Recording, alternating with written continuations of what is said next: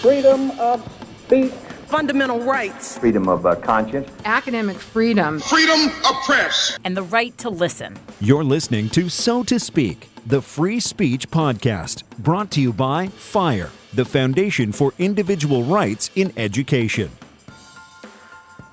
Hello, I'm Nico Perino, and welcome back to So to Speak, where every other Thursday we take an uncensored look at the world of free expression through personal stories and candid conversations. On today's show, I'm taking a back seat while our candid conversation is led by Wall Street Journal Supreme Court correspondent Jess Bravin, who will interview the new national legal director of the ACLU and Georgetown law professor David Cole. Earlier this month, it was announced online that we would be the new home for podcasts of the First Amendment Salon. The First Amendment Salon is a quarterly gathering of members of the First Amendment community for a 90 minute discussion with some of the community's leading thinkers concerning a timely topic related to freedom of expression. Today's conversation between Jess Bravin and David Cole is the first of the salons that we will host on our podcast. This particular salon took place on the evening of December 8th at the law offices of Levine, Sullivan, Koch, and Schulz in Washington, D.C., with a group of folks at LSKS's offices in New York City joining by video conference. The conversation is a meandering one, uh, touching upon flag burning, campaign finance laws, the hot topic of the moment, of course, which is fake news and what can be done about it, and much, much more, including what the future may hold for the ACLU in the era of Donald Trump. After about 45 minutes, Bravin then opens up the conversation for audience questions. But before I turn the podcast over to Bravin and Cole, I want to extend my deepest thanks to the First Amendment Salon's co chairs, Ron Collins, Lee Levine, and David Skover, and the members of the First Amendment Salon's advisory board for giving, so to speak, the exclusive right to feature the salons on our podcast. I should also note that as part of this partnership, videos and archives of past salons can be found within the Special Collections section of FIRE's new First Amendment Library, which is located at thefire.org slash first dash amendment dash library. So without further ado, I present to you Wall Street Journal Supreme Court correspondent Jess Bravin and ACLU National Legal Director David Cole. It's uh, it's great to talk to, to, to, David because, like some of us, have, have taken jobs that maybe turned out to, to end up being a little different than we perhaps anticipated. Uh, if you're incoming as the as the, the legal director for the for the ACLU, uh, you know you may have had a, kind, a particular kind of docket in mind when you uh, accepted the job earlier in the year. It might have been you know, finishing up some loose ends uh, involving, uh, you know, Eighth Amendment perhaps, or other other sorts of things that were kind of lying out there. But it looks like uh, the nation responded to your expertise and is going to help you have a docket that is more in line with some of these First Amendment questions that you have applied. So let me just s- start out by asking you, David. Um, you know, looking forward to the, the, the next uh, several years, uh, you know, the ACLU is a, a constant participant in, uh, in, in, litigation uh, in lower courts and at the Supreme Court. Uh, it's, it has a, a, a, very influential voice. Even, you know, Justice Thomas several weeks ago specifically said he always reads the ACLU briefs when it involves questions of, of, civil liberty. So you certainly have an audience there that's interested in what you have to say, even if it doesn't always agree with you. What, what do you anticipate your agenda is going to be like over uh, the next uh, several years. Well, thanks, Jess, and, and uh, thanks to Ron and, and, and, Lee for having me here, and thanks to all of you for coming. I, I, feel somewhat humbled in a, a, crowd of people who are um, so versed in First Amendment law. Um, um, but here we here we go. so I, you know, my my um, you know when I when I um, took this job, which was in the the end of the summer, actually, uh, I thought, what a fantastic job. You know, I I went to law school in the uh, 80s, and I was taught by professors who whose vision of constitutional law was framed by the Warren Court and they taught me that vision of constitutional law, and then they th- spat me out into the world, and I became a constitutional lawyer. And for the last thirty some years, I've been litigating constitutional cases and uh, uh, with a court that is um, majority conservative. And I thought, oh my gosh, for, for the first time in, in, in my career, I'm actually going to have the luxury of speaking to a court that might be sympathetic. Uh, to our concerns, might be more open to uh, uh, to to our, our, our, points of view, and, and what an opportunity that is. and let me just interrupt for a second for people who are listening on the podcast.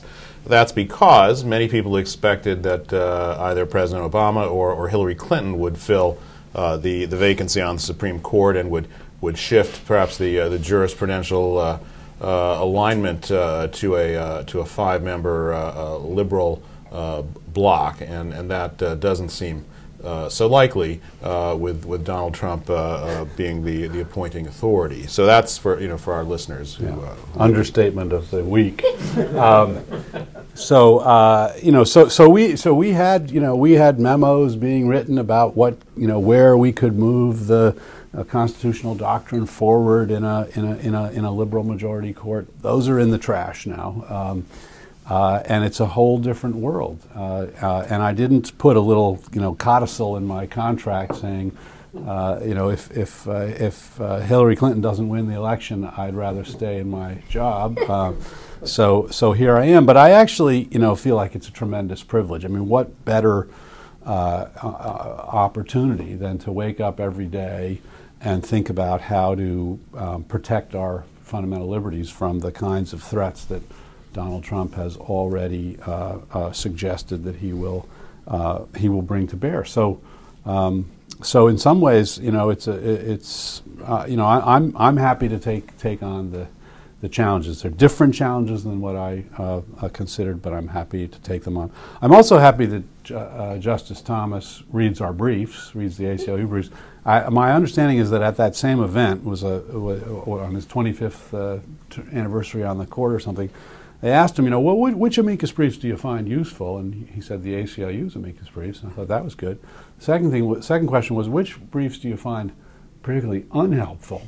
He said law professors' briefs. Maybe the ACLU made a mistake in hiring a law professor to head up their Supreme Court project. But what you know, there we go. well, uh, yeah, he, he uh, that's that's true. He, he, referred to like you know law law. Were you there too, David? I think uh, it was. Uh, uh, law professors for you know goodness everywhere. So like some sort of you know yeah. uh, fanciful you know you know self-created group of yeah. opining. Um, but uh, well, you said the threats that you think Trump will have for the First Amendment uh, and, and, also some of your other areas. But uh, uh, what, what, specifically? Can you tell us what what are you specifically? Uh, you know, the Pentagon, they've got a lot of planners who try to anticipate threats to the nation. I assume you you you are anticipating. Yeah, we pretty much model ourselves on the Pentagon, the ACLU. Um, uh, so we have you know four star generals and, and, and the like. Um, no, you know, no, I mean, you know, the, the, the, one thing that's hard uh, that, that we can say for sure is that it's really hard to predict what Donald Trump will uh, will do. Uh, so we are gearing up as best we can. There are some areas where he's been uh, very um, clear about what he uh, wants to accomplish and, and, and, and, and, what his views are, and other areas where um, you know it remains to be seen. So you know, and, and, and I would say the principal threats are. Uh, at least thus far, not in the area of the First Amendment, flag burning tweets notwithstanding. Uh, you know, he, he, I think the principal areas of concern are immigration, reproductive freedom, um, uh, national security, uh, uh, surveillance, and the like. Um, so you know, in in the specific areas of of speech, you know, he's he's certainly shown no respect for the First Amendment, although that doesn't really differentiate his attitude. He seems to exercise his First Amendment rights all the time. Well, yeah, he does. He does, but he, he doesn't res- he doesn't uh, respect your First Amendment rights. For example, he seems to have very little respect for the rights of the press, for the rights of those who criticize him, Uh, and you know, and that's that's troubling uh, in the in, in, someone who's going to become the most powerful person in the United States and and you know arguably in in the world. And uh, you know how that will manifest itself in in uh, you know whether he will sort of put his demagogic uh, threats against flag burners and against uh, the press into some kind of formal hard power measures that remains to be seen. But I, you know, I, I think he'll he'll continue to engage in the demagoguery uh, because that's what plays to his uh, his audience, and that has a uh, a negative impact, uh, you know, in and of itself. But you know, if if it turns into hard law measures, then then we, then we will stand uh, ready to, to, to fight back. Now, let me read you a, a quote um, here. Um, we're suggesting there's been a tear in the First Amendment right now, and it's and it's widening. Uh, I really do believe that the framers of the Constitution put a free and independent, independent press of the First Amendment to protect the public's right to know. Uh, and the only way you do that uh, is to protect reporters' ability to keep certain sources confidential. That was uh, a lawmaker discussing a, uh, a, federal press shield bill uh, do you think that kind of attitude is going to have any uh, any weight in the in the Trump administration? I say that to you the full quote. Um, Mr. Pence said that some were surprised to see him and other conservatives championing a press freedom bill. "Quote: It's one of those things that's a little counterintuitive for a cheerful right winger to be involved in," he says but uh, we're suggesting uh, the only way you can patch it is to do as many states have done and pass a federal statute that clarifies the, the boundaries. Do you think that uh, that you're going to see a, a, more nuanced conversation when you have such an ally in the, in the yeah. vice president's uh, uh, uh, chair? I hope so. Um, you know, I, and, and, it's it's certainly encouraging that. That, Mike, that Mike Pence took that view at that time, and, and the ACLU supports a federal reporter's privilege uh, uh, law. And, you know, I mean, the, the, reality is that with respect to First Amendment uh, matters, there's often some, there's often considerable space for bipartisan uh, consensus. It's not necessarily a Republican Democratic uh, uh, issue at all. So, you know, I don't think I don't see any indication that President elect Trump has very much respect for First Amendment uh, freedoms, but I think there are, you know, there are significant people in the Republican Party who do, and uh, the only thing that's going to, you know, move forward are going to be those things around which there's bipartisan consensus. Um, so you mentioned, um, you mentioned uh, uh, uh you know, his lack of what you think is is, is uh, the president-elect's lack of respect for, for First Amendment rights. We saw recently, just just the other day, yesterday he responded to criticism by a union leader in, in Indiana, and they got into sort of uh, a back and forth. Uh, he didn't threaten him. He simply said the guy's wrong and they should lower their dues uh, that they charge the, the, the, uh, the members of the, the steelworkers local. Um, but there's been some collateral uh, results apparently with other people, you know, picking up the mantle and being threatening or, or critical. Mm-hmm. This sort of this sort of thing. What if is that is that a problem or is that just a more robust debate that the president elect is encouraging?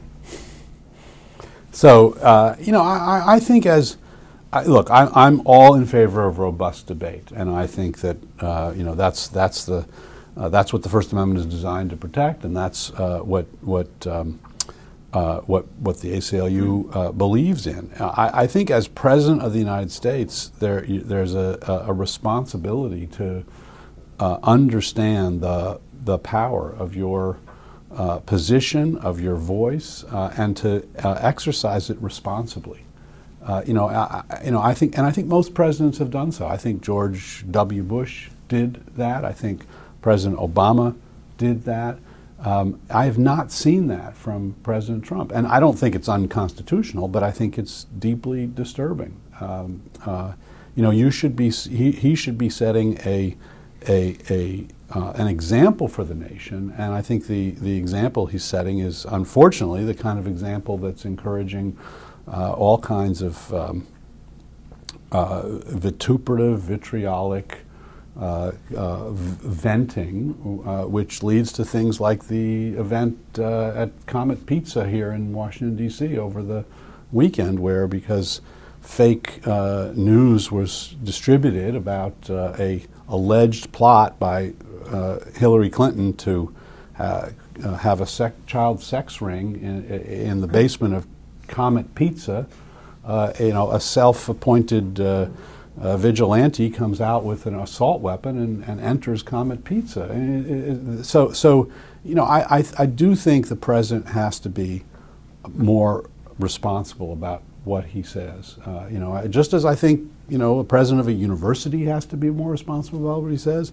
I think, you know, m- I taking this job as the national legal director of the ACLU, I have to be more careful about what I say than when I'm just a lowly professor who has, you know, no organizational, you know, uh, responsibility uh, uh, uh, behind me.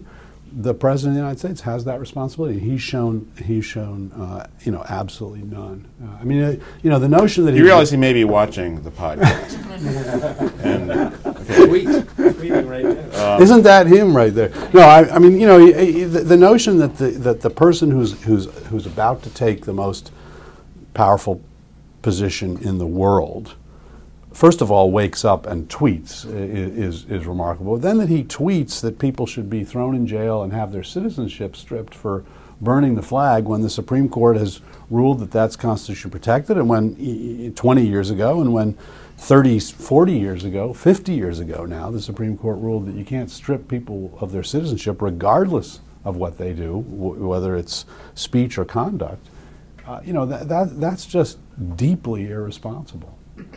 Well, as you know, as, as many people point out, you know, Hillary Clinton was a, sponsor of a bill that would have, in some circumstances, uh, criminalized uh, desecrating uh, the flag. So uh, it seems that there's usually a very, very small minority of legislators who will vote against a bill on that on that issue. So is it really fair to to single out uh, Mr. Trump? So it is the easy thing to do for a politician to, be, to demagogue on flag burning. That's for sure. And we saw that, you know, when, when, when we won the Texas versus Johnson, it was the decision came down as they always do right before, or at the end of the term. Uh, and of course, the end of the term is right before the Fourth of July holiday. And I, you know, probably a number of people in the room remember this, but Congress was set to go out for the Fourth of July holiday. They stayed in session for two days so that virtually every member of Congress could get up and say how outrageous uh, this decision was. And then the only debate thereafter was between the Republicans who believed that we should amend the Constitution to excise flag burning from the First Amendment and the Democrats who believed that we should uh, enact a, a cleaner statute to make sure we could put flag burners in, uh, in, in jail. You know, it shows that this is the easy thing to do for, for a politician is to be demagogic. The hard thing to do is to stand up for principle. But you know, I I uh, want my uh, leader to stand up for principle, not to be a demagogue. We could, of course, you know, spend a whole night talking about flag burning, but I wanted to make sure we talked a bit about uh, campaign finance uh, before we get back to more incendiary topics. little, little First Amendment joke there. Um, uh, the ACLU, ACLU ha, uh, was uh, uh, has has subscribed to the the Supreme Court's view. Uh, uh, and encouraged it uh, to, to uh, uh, end some campaign finance regulations, agreeing that it's, they, it constitutes a restriction on, on speech. Uh, I'm wondering, is, uh, is, uh, is that, uh, um, uh, it seems likely that uh, a Trump appointee will continue that, that uh, uh, line of, of cases uh, if they are indeed cut from the mold of Justice Scalia. So would you, would you see that as a, as a bright spot? Uh, you know, uh, in, in contrast to some of these other uh, expressed. you know, I mean, President. One, one of the things that President Trump and Hillary Clinton uh, both ag- agreed on was that the uh, campaign finance system is broken and needs to be fixed. So, you know, uh, who knows? I, I mean, I think the ACLU's position on on uh, on campaign finance is that it. Um, uh, it is a First Amendment issue. It's a serious First Amendment issue. Whenever uh, you empower the people who hold office to set the rules for how their, uh, their the, the, the, the, the contests to replace them are, are run, there are real uh, concerns. And when you limit the expenditure of money um, for purposes of political campaign activity, that is something that ought to uh, ought to uh, trigger First Amendment uh, scrutiny. I've I've always uh, subscribed to that. I continue to subscribe to that. You know, I think that the the question uh, going forward really will be whether uh, the court sees a, a broader set of compelling state interests that justify restrictions on, on campaign finance. Thus far, it's been very restrictive in limiting it to quid pro quo corruption and the appearance thereof, and nothing uh, beyond that. And the ACLU supports that view. They think that other uh, other justifications that have been offered raise um, serious concerns. But that's an issue, in, you know, about which there's a lot of reasonable a lot of reasonable people disagree. Um, uh, including within the ACLU, including former uh, uh, leaders of the ACLU. So, you know, I think it's a. I think we'll see how it uh, uh, how, how, it goes. But I, you know, I, have ta- sort of taken off my ACLU hat. Um, I've uh, you know long taken the position that, given how unpopular Citizens United is, something like. Uh, something like 80% of the American people think it was wrongly decided. I'm not sure what percent of them know what it decided, but they think it was wrongly decided. Uh, and then another, even 70% of Republicans think it was wrongly decided. I don't think a Supreme Court decision is likely to stand with that kind of popular uh, condemnation for all that long. And there are significant civil society groups that are working in to try. What, what percentage did you say uh, was on board with that flag burning decision? it's not 80%, 70% at all. Uh, you know, uh, huh? yeah.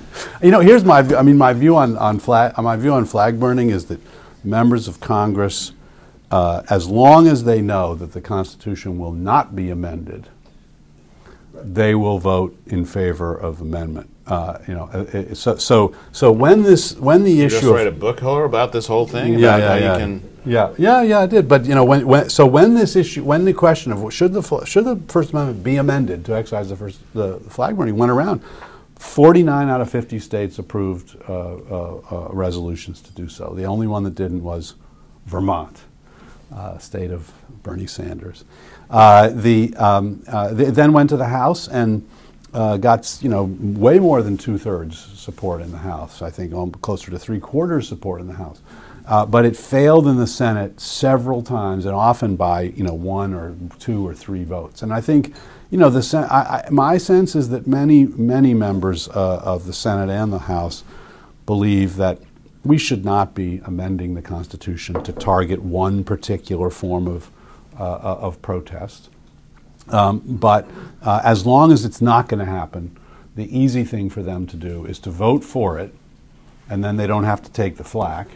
Um, but but push, when push comes to shove, there will be enough who will who will uh, uh, vote to stop, and, I, and that's all the more. I mean, that was true in the immediate aftermath of the flag burning decisions. Those decisions have now been around uh, for, for 25 years. They have been cited uh, with approval by every member of the Supreme Court. Uh, you know, I, I, think it's highly unlikely that that's that, that we'll see any action in that area.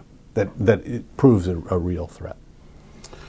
Um, what uh, you know, one of the things that uh, that uh, uh Mr. Trump specifically said was he talked about opening up the libel laws. What does that mean to you, and what do you think I mean, I would assume in a, a room uh, with, with, attorneys, they'd say, "Right on," you know, because I, uh, you know. But um, what what what do you think that means, and, and what do you th- uh, you know practically, and and and and uh, uh, what what was he, he talking I, about? I, you know, I, you know, I'd love to. You know, I think maybe you should have a President-elect Donald Trump for your next salon because you know, asking what in what in the world did he mean by opening? Uh, how does the federal government open up libel laws? These are these are state uh, law causes of action. There's a constitutional overlay that is set by the by the Supreme Court. It is not uh, uh, determined by Congress or the president. So you know he he may be unhappy with libel laws, but I don't. Uh, and and you know he may use the bully pulpit to urge uh, states to try to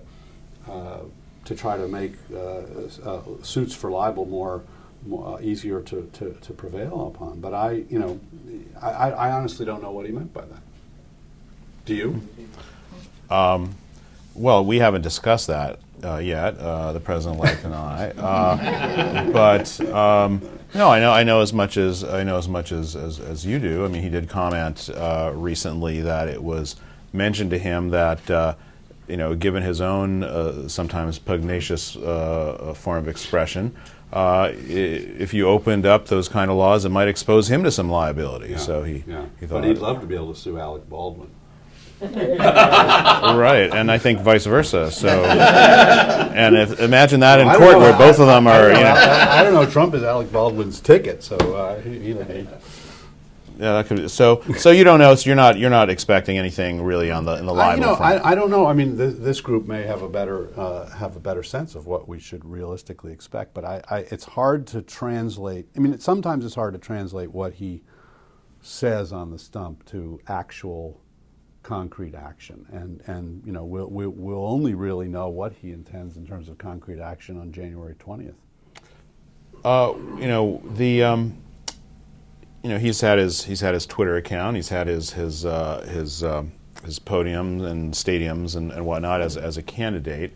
Uh, when he is in the government, he's going to also have uh, a vast information providing. Uh, uh, apparatus. The government puts out a lot of information, and the government has a fair degree of leeway uh, for its own speech.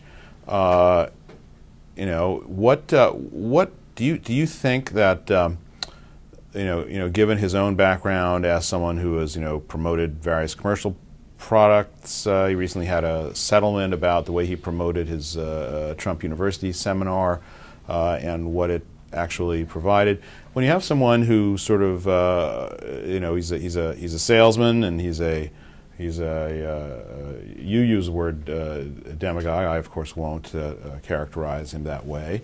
But uh, do you think that poses any uh, interesting issues or challenges for the government's own information apparatus? I mean, it's, it's sending out public service announcements and messages. It has international broadcasting, Voice of America. It has all, you know, ads on buses, ads on television, statements, reports, websites. What What do you think uh, uh, are the First Amendment Im- implications there?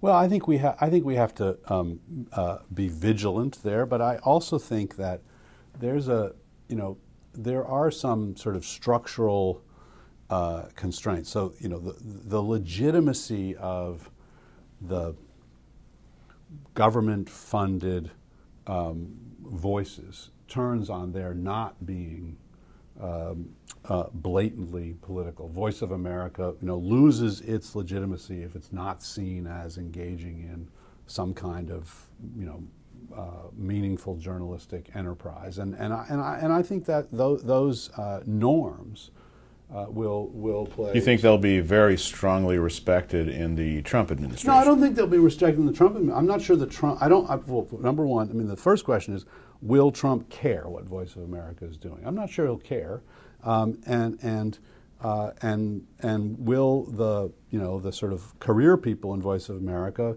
be concerned about their uh, reputations, about their you know credibility, about their legitimacy? In the same way, you know, I mean, I, I think legitimacy is a powerful constraining force. It's a constraining force on the press. It's a constraining force on the court. It's, I think, a constraining force on uh, uh, on, on, on government uh, agencies. And so, uh, you know, I, and, and our job is to criticize.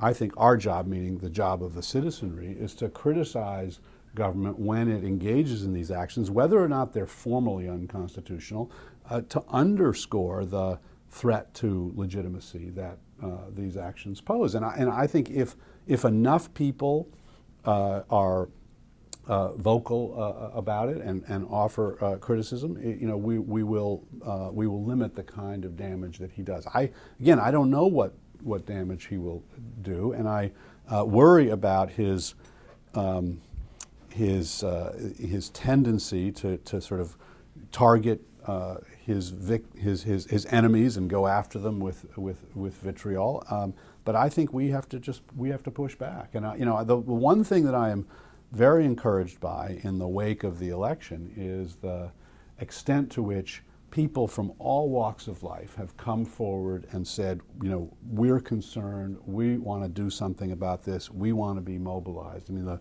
the, the law faculty at Georgetown, you know, held a, a, a, meeting to, to decide what we're going to do to respond to Trump. The law faculties. Of Well, the all- Republic is safe then. yeah, no, no, no. I'm just giving you the law faculties of all of, of all of the New York law schools are coming together to. do- And I, I emphasize law faculties partly because you know that's that's the world I'm coming from. But I'll tell you, this is not a world that gets engaged in. Poli- this is a world that sits back.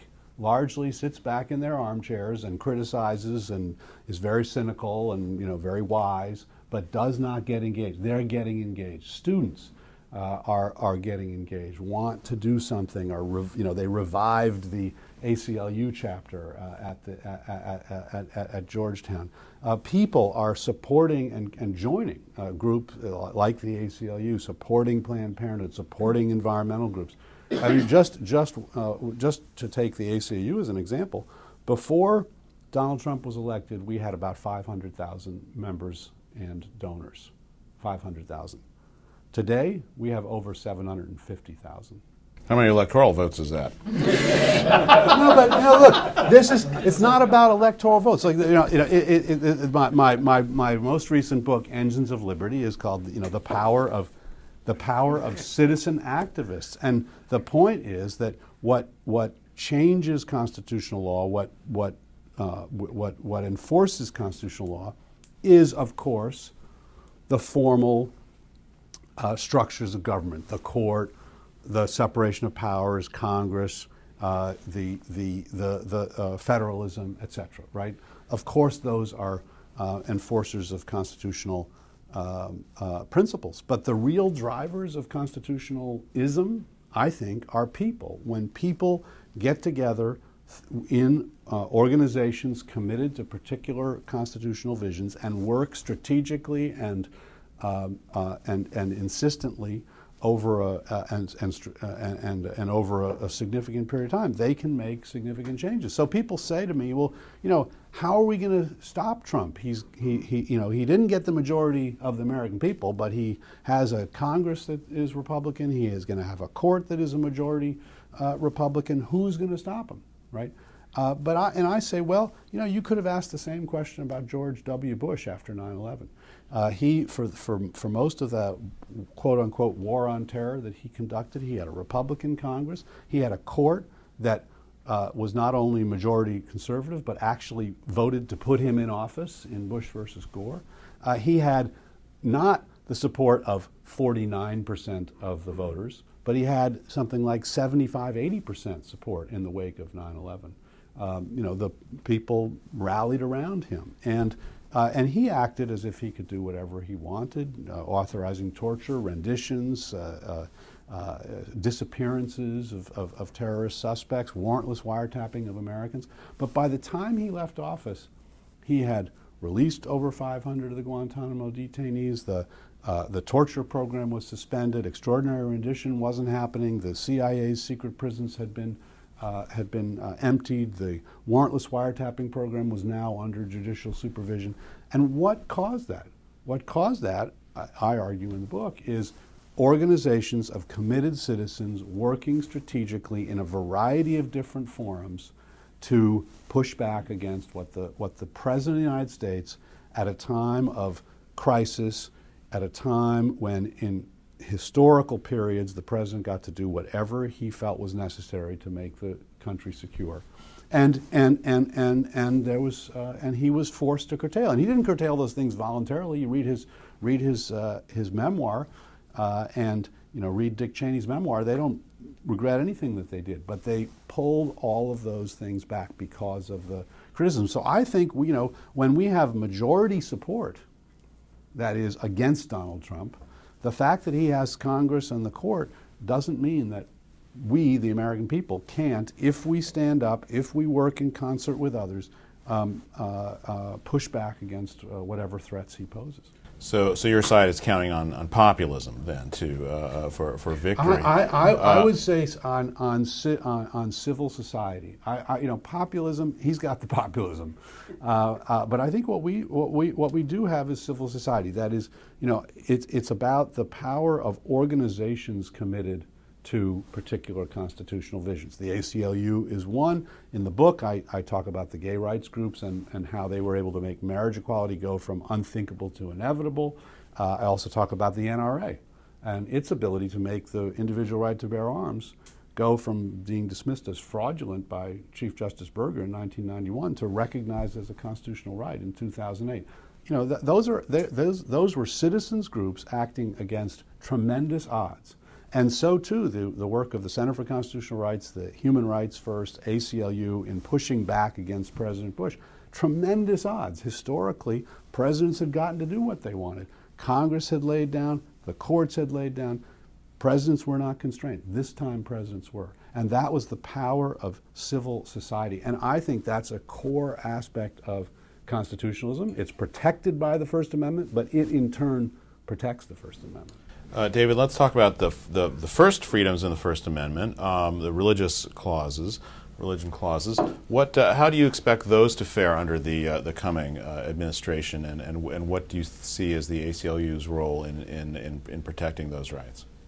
Well, the ACLU has uh, has always um, uh, protected religious freedom. We have a um, we have a, a, you know the, the, ACLU is made up of a national office which has 15 subject matter projects, and we have a religious freedom project, uh, and then of course the affiliates 50 uh, 53 affiliates, one in each state and more than one in uh, California. And, um, and, and, and they do a, a, a fair amount of uh, First Amendment religion work, uh, both Establishment Clause and Free Exercise Clause work. I, you know, they'll continue to do it. I don't know what the um, particular threats are, are, are, likely to be. I think you know, some of them that we've seen already, and I, you know, they may well uh, continue, are the, the claims of religious exemptions from uh, anti-discrimination uh, laws, uh, particularly with respect to those who object to marriage equality and the like.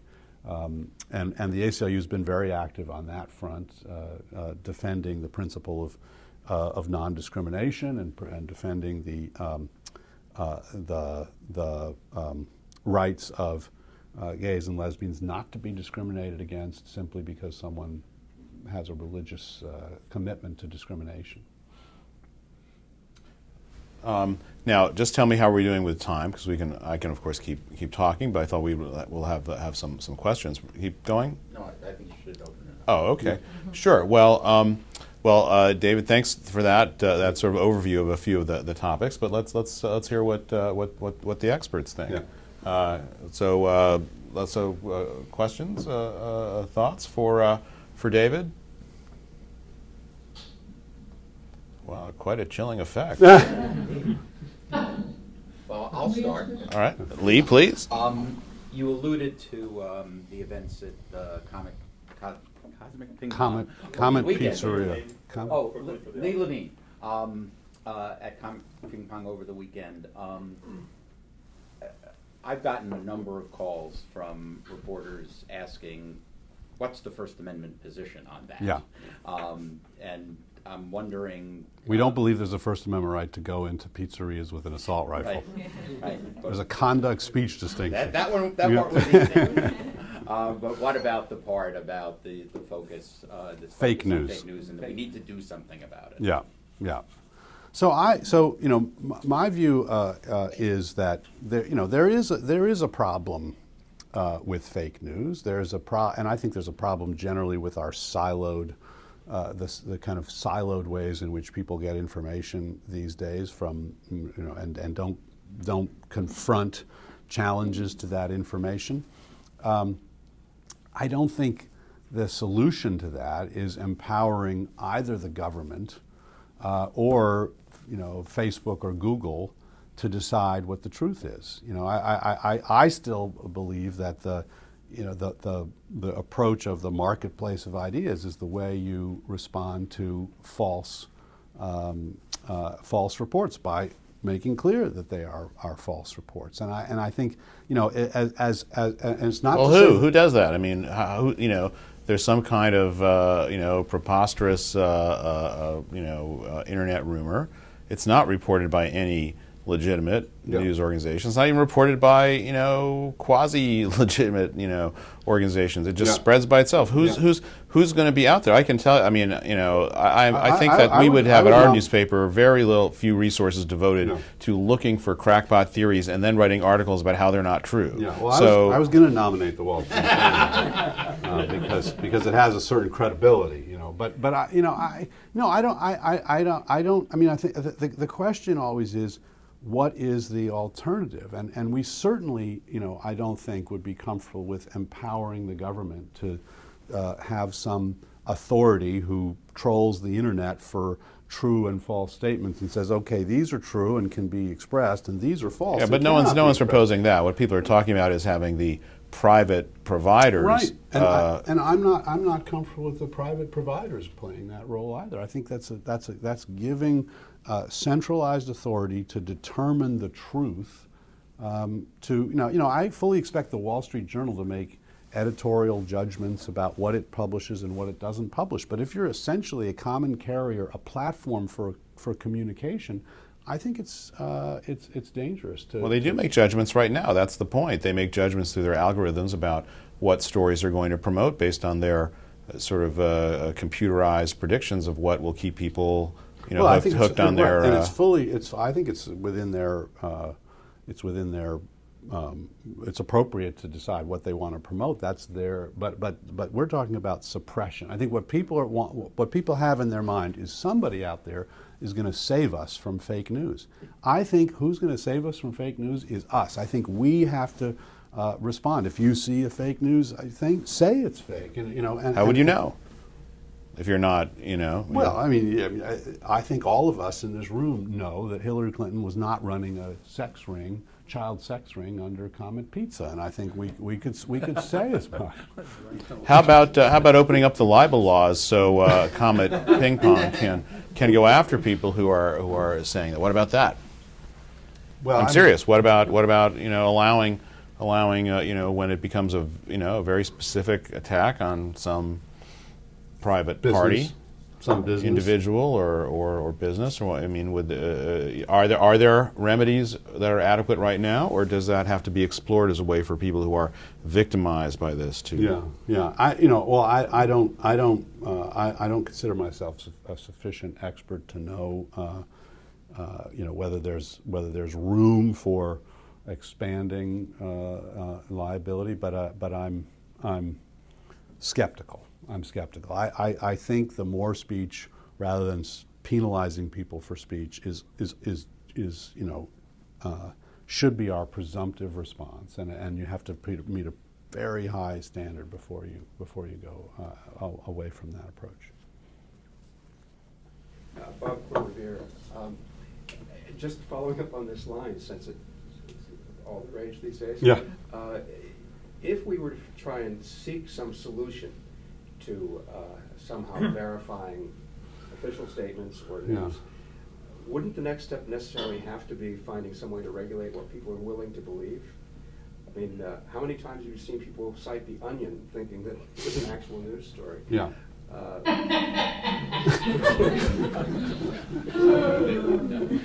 Thank you, New York.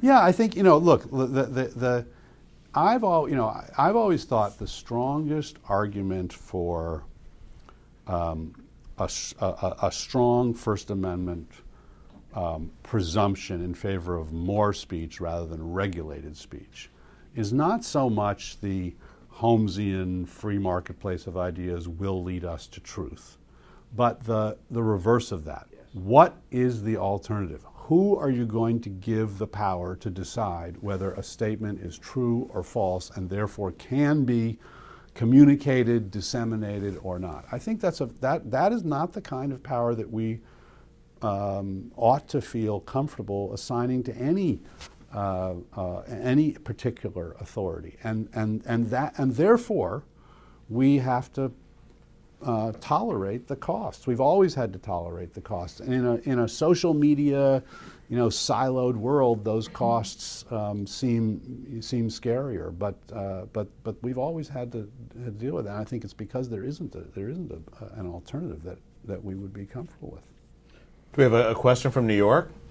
Yes, I have a question. Um, David, you talked about um, putting our faith in civil society and in people organizing and protesting, but I think we're about to enter a period where we have less tolerance for organizing and dissent and speech than we have seen in a very, very long time. You mentioned the threat of surveillance in your opening statement.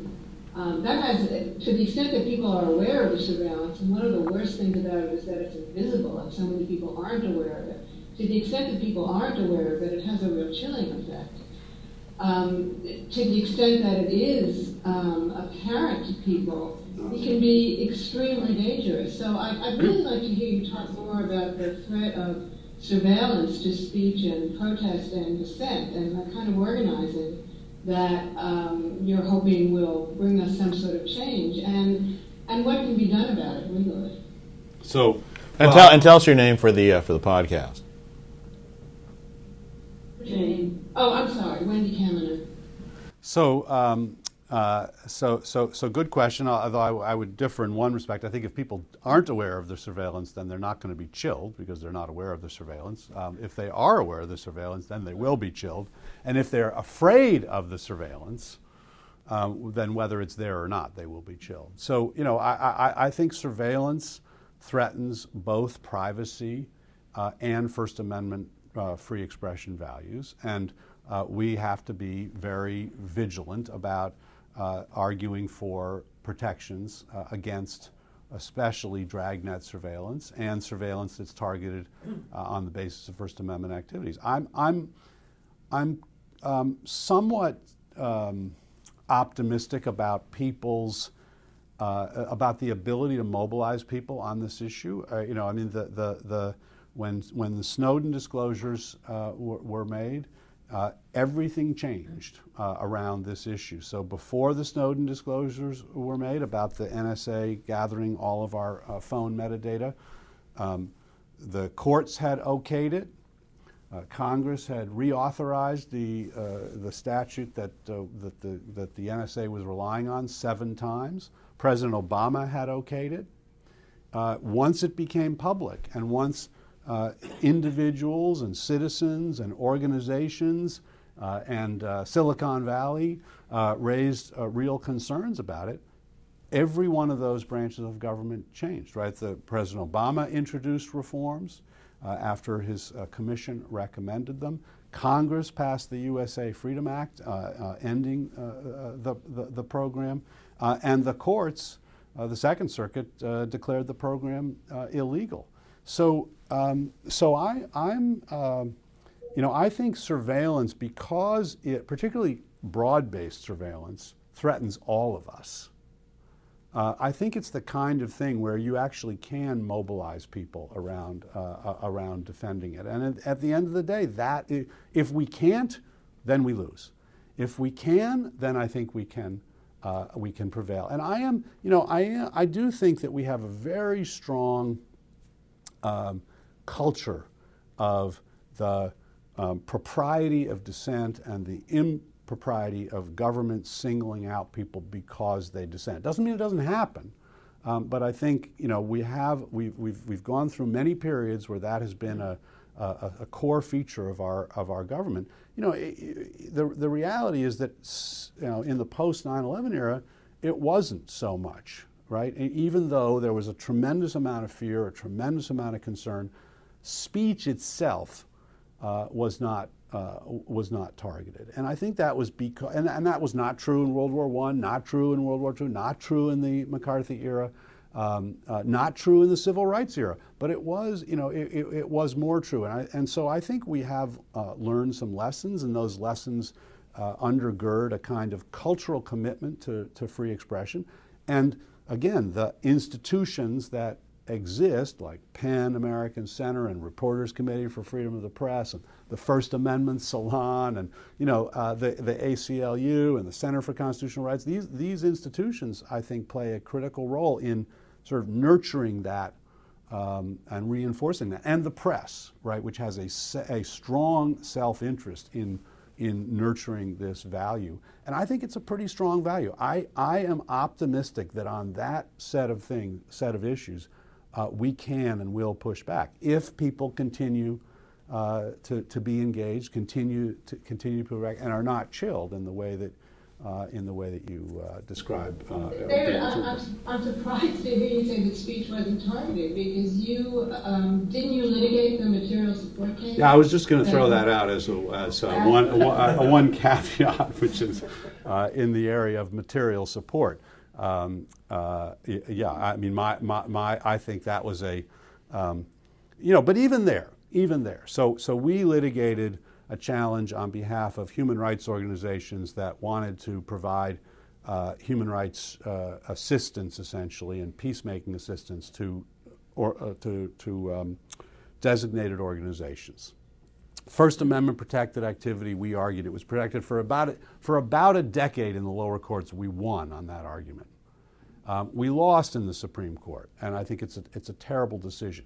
But if you look at the actual enforcement actions of the government, who is it actually going after? So it has this incredibly broad power, and the, and the Supreme Court, I think, wrongly uh, uh, blessed that very, very broad power to punish speech advocating lawful activities because it's associated with something we don't like.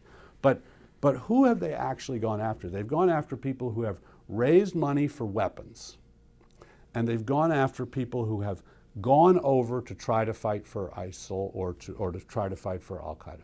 That's the vast majority of the material support cases. They are not going after people, for the most part, who are simply engaged in speech. Uh, and I think, you know, in, in some sense, in our case, had, you know, my, my client was uh, Ralph Fertig, an 80, 80 year old uh, guy at the time the court decision came down. He was the head of the Humanitarian Law Project we brought a pre-enforcement challenge, which you're allowed to do, as you are with respect to obscenity statutes and all sorts of other things. But had Ralph Fertig been sitting in jail after being prosecuted for advocating for human rights on behalf of the Kurdistan Workers' Party, I have no doubt we would have won that case. It would have been the exact same set of arguments.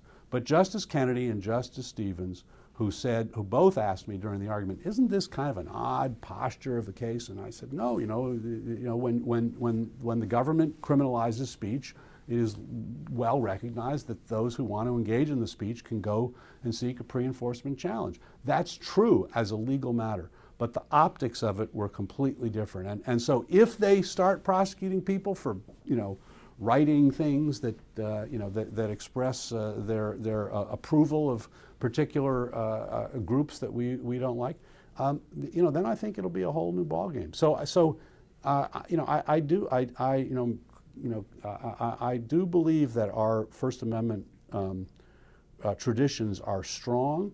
Uh, you know, as I argue in the book, it's, it's, it's the First Amendment traditions that make it possible for civil society to be as robust as it, as it is in this country, but then the robustness of that civil society can, uh, and I think will, stand up uh, to, to, to threats to the First Amendment. Uh, Ron Collins, um, I have a request and then a question. Uh, the request uh, goes to the fact that the last two years, the work plan for the American Civil Liberties Union uh, for the first time in many, many years, if not at all, um, has not included uh, any reference to the First Amendment and protections of freedom of expression. We don't, we don't believe in the First Amendment. So, uh, to the extent that that's within that's your, that's old fashioned. To the extent that that's within your bailiwick, hopefully the work plan for 2017 can put the First Amendment back in the uh, work agenda of the American Civil Liberties Union, which I know it does, but it wasn't in the work plan. So that's the request. And uh, the uh, the question is um, one of the bright stars uh, in our constitutional uh, constellation uh, was when the court vindicated the right of Jehovah's Witnesses to refuse to salute the flag. And I think we all agree that that was one of the high points in uh, our constitutional history. How do you reconcile that principle uh, with um, claims of religious freedom when it comes to um, what some would say, quote unquote, uh, discrimination against uh, gays on the basis when it comes to the marriage cases. Um, and I don't say that as a yeah, rhetorical yeah, yeah, question. I think it's a tough question. I'm curious to or how you would, uh, how so you fir- view that. Yeah. So first of all, Ron, on the on with respect to the ACLU's work plan, the work plan is a very long document, which I which I don't think you've read because it's actually not public, but I've read. Got a What do you have to hide? And it's got no. I mean, it's, it's got huge amounts of First Amendment stuff. What you're referring to is the um, the the centennial priorities. The prior. there- So we've we, we've we've prioritized six areas of work over the last uh, several uh, years, and they are. Um, I'm not going to get them right now, but they're uh, immigration, uh, reproductive freedom, privacy um, and technology, um, uh, LGBTQ uh, uh, equality, uh, voting rights, uh, and I always there's six. Mass incarceration. Yeah, and mass By the way, incarceration. I, I yeah, thank you, only thank you. because as so, someone who contributes to the ACLU, I get something that says work plan. That's what it All right, says. all right, all right. Well, and, what it- what and it- the last two years, the quote work plan that they send to Well, those I- of us look, who contribute to the yeah. ACLU did not include any reference, and it Yeah. said work plan. David. Yeah. Believe me. So, so, so, Ron. So, look, the, the idea is the idea is look, we, we, we have we have uh, you know we have 53 affiliates with uh, lawyers. We have a national project with lawyers. Many of them do are doing First Amendment work on a daily basis. We have you know uh, something like the District of fo- Columbia. yeah, we have 1,400 pending cases at any time. Uh, you know, I'm sure a big chunk of them are First Amendment cases. But the, que- the question is sort of what are the major, ch- what, what, we just, what we decide when we decide our priorities is what are, you know, you, we, we, we represent all set, a whole set of rights under the Bill of Rights. What are the ones that we th- feel are either most under attack and need most defense or where there's real progress and real opportunity to continue on that front. So LGBTQ, real progress, real opportunity to, to continue on that front. Immigration, tremendous threats right now. Um, privacy and technology, uh, you know, tremendous threats, I think. And so, you know, so if, you know, if, in, in fact President Trump comes in and makes the First Amendment, you know, uh, uh, targeting uh, his priority, I, I can assure you that it will become a priority, right? So we're, but we're responding to, to, to where the, where the challenges lay. You know, at- with respect to um, uh, being required to um, uh, service a gay and lesbian, gay or lesbian uh, uh, wedding on the same terms as you provide services to a uh, heterosexual wedding when you object to uh, gay and lesbian uh, weddings. I, I, I don't see that as, that as, as such a difficult uh, case because you know it seems to me that what, what, what, what, what it involves is an anti-discrimination principle. It's an anti-discrimination principle, right? A, a public accommodations law that says if you hold yourself out to provide services to the general public, you may not discriminate on the basis of a set of criteria. One of them is sexual orientation. Uh, that's a regulation of conduct. It's not a regulation of speech. It's a regulation of conduct. Now, if you have a particular ideological objection to that obligation to treat people uh, equally, you don't have a right to exempt yourself from the um, uh, prohibition on discriminatory conduct. If you're a business, you enter into business under the terms that the state sets forth, which are that you, you, you, you, you, you treat everybody. So I, I think it's a, it's a regulation of conduct, not a regulation of speech. It's not, it's, if, if, if we pass laws saying people must, you know, pledge allegiance to marriage equality, or people must, uh, you know, uh, uh, come forward and say, I support marriage equality. Well, that would be a content-based an analog to the to uh, to the flag salute.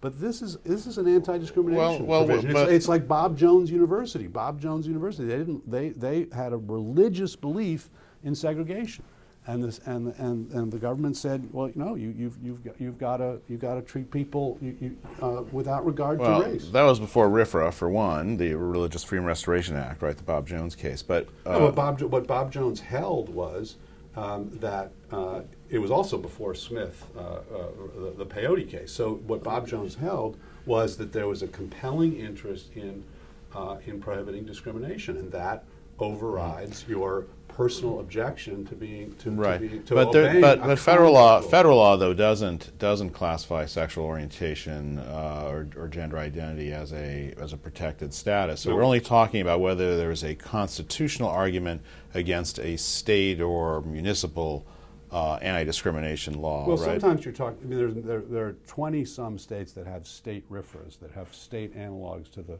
Religious Freedom Re- Restoration Act, and that's often the, the, the, context in which it And, and some of those states have already uh, uh, looked at that balance, and right. I mean, New Mexico, for example, right? They've looked at that balance already, and they've they found their anti-discrimination law, uh, uh, uh, you know, thus uh, far, carries. thus far, as far as I know, I think all the courts have um, have sided with, with the principle of anti-discrimination over the principle that I get to exempt myself from an anti-discrimination law because I don't like the people who the law protects, and I think that's the right. Uh, Okay, but that leaves that leaves you know more than half the states which which don't don't protect uh, uh, against. You know, no. If, if there's so there's no constant, you're right. There's no constitutional right uh, to an anti-discrimination law, right? Private businesses, if they're not regulated by the state, can can and required by the state not to discriminate, are free to discriminate. Mhm. So it's the, the the issue only arises if there's a state anti-discrimination provision.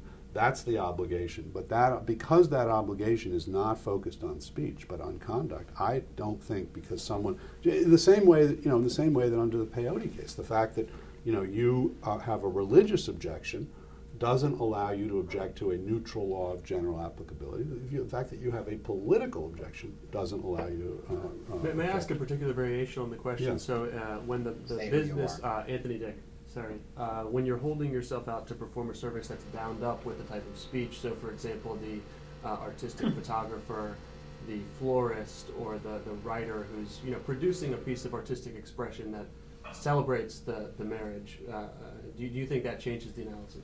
I, I, I, I, I don't think so if the, because I think the question is not um, what the, uh, what the individual is doing, but rather what the government is regulating. And what the government is regulating is the conduct of discrimination. So as applied to particular conduct, that conduct might have expressive characteristics, but all kinds of conduct has expressive characteristics, right? And we and what we generally say is that if the government is regulating the conduct, government's regulation is generally permissible, subject to intermediate scrutiny under O'Brien. If the government's regulation is concerned with the communicative impact of the conduct, then we treat it as a regulation of speech, Texas versus Johnson, strict scrutiny applies.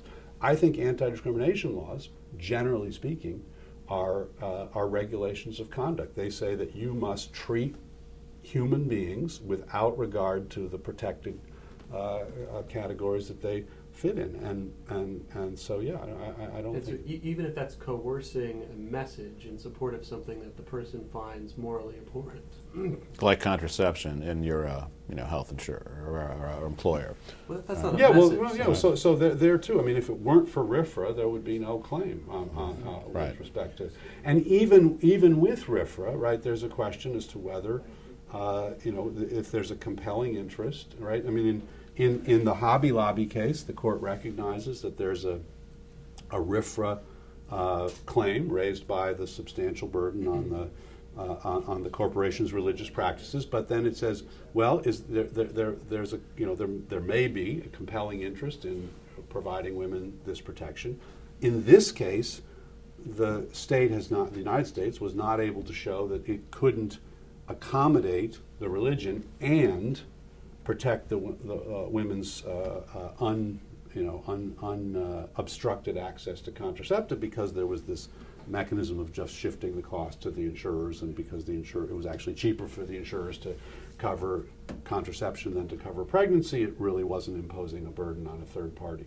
Uh, and so it was kind of a you know it was a win-win situation. You could protect the, the woman's right and you could um, accommodate the religious group's uh, exercise. It's a tougher case where the question is, you know, does our obligation to accommodate a religious group's exercise um, justify the religious group in essentially imposing costs on third parties, whether they be the women or whether they be the taxpayers?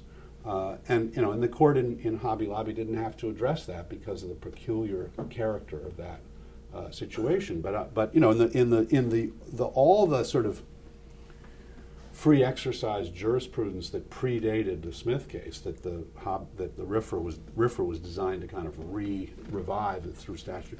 The court didn't permit people to, uh, you know, claim a religious exemption, which then you know uh, placed costs on third parties to to protect their religious right, and it also didn't allow them to exempt themselves from generally applicable uh, laws uh, for the most part. So.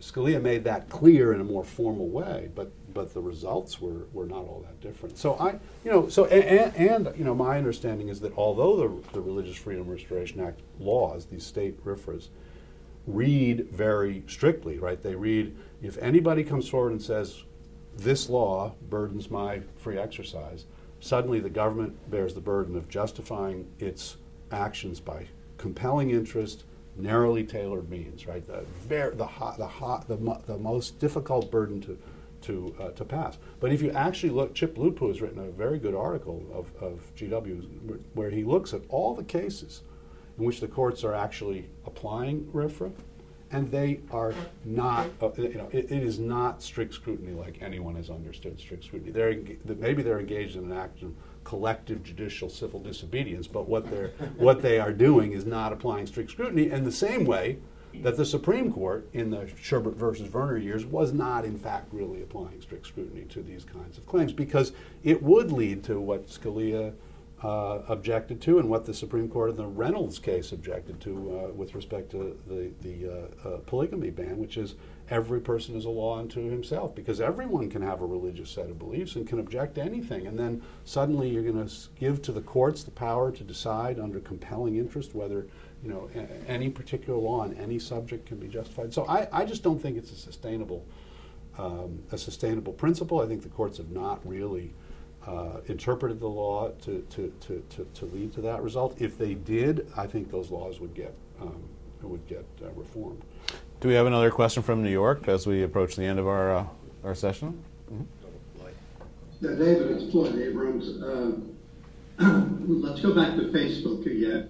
do you think Facebook should, in its policy of not carrying overtly racist speech? Do I think I, it should it should change that policy? Yes. Um,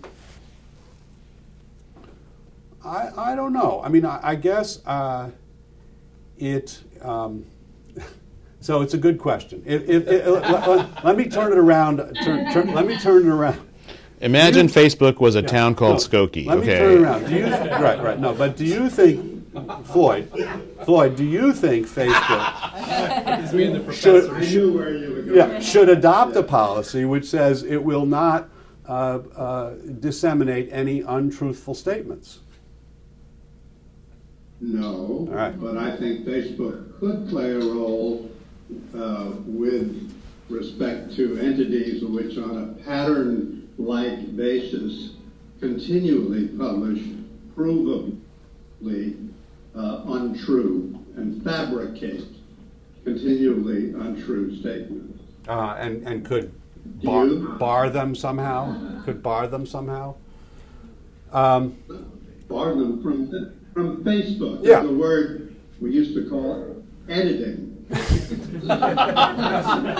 so, so I don't, you know, So so I so I, I think the I think I, am not sure where I come out on this, um, uh, uh, uh, and I think it depends on whether you conceive of Facebook as more akin to a newspaper or you know, where of course there's editing, and of course the part of their First Amendment right is to decide what will and won't be published, or whether you see them as a common carrier, as a platform, as a, a you know a, a, forum for expression, not um, not a mediated forum for expression. And that's I think they're more of that. Now, could they shift into a mediated form of expression? I suppose. I think there are risks um, uh, to, to, to, giving them that authority. And you're, you know, so when you, so, and I think the risks are much greater if you talk about truth versus falsehood than if you tr- talk about racism um, versus non-racism.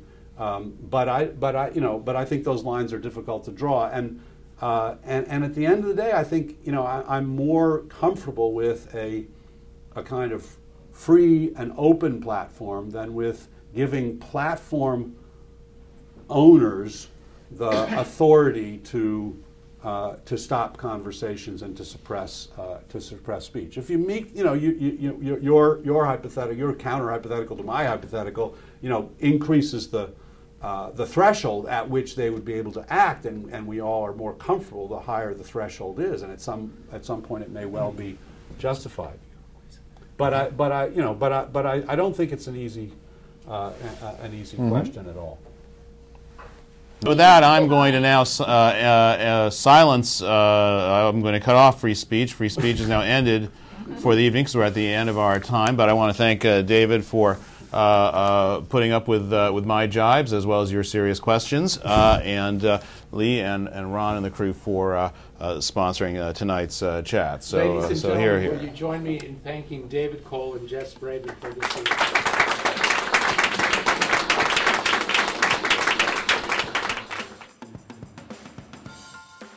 That was Wall Street Journal Supreme Court correspondent Jess Bravin and ACLU National Legal Director David Cole, with special guest appearances, of course, by members of the First Amendment Salon audience in Washington, D.C. and New York City. As I mentioned at the top of the show, videos and archives of past First Amendment salons can be found within the Special Collections section of FIRE's new First Amendment Library, located at thefire.org slash first dash amendment dash library. Included among the archives is a video of a salon from earlier this year featuring University of Chicago law professor Geoffrey Stone and Richard Posner, a judge on the United States Court of Appeals for the Seventh Circuit. I'll just say that Judge Posner made some headlines during that discussion, and you definitely won't want to miss it. The next First Amendment Salon will take place in April at the Floyd Abrams Institute at Yale Law School. The salon will feature a conversation between Floyd Abrams, an elder statesman of the First Amendment's legal community, and Adam Liptak, the Supreme Court correspondent for the New York Times. So stay tuned to So to Speak for what I'm sure will be a fascinating forthcoming discussion. And one final request. If you're thinking about making a tax deductible donation before the end of the year, please keep our sponsor, the Foundation for Individual Rights in Education, in mind. This podcast wouldn't be possible without the organization's support. You can donate directly at thefire.org. This podcast is produced by me, Nico Perino, and edited and recorded by Aaron Reese. To learn more about So to Speak, you can follow us on Twitter at twitter.com slash free speech talk or like us on Facebook at facebook.com slash so to speak podcast. You can also email us feedback at so to speak at thefire.org or call in a question for a future show at 215 315 0100. And until next time, thank you all for listening.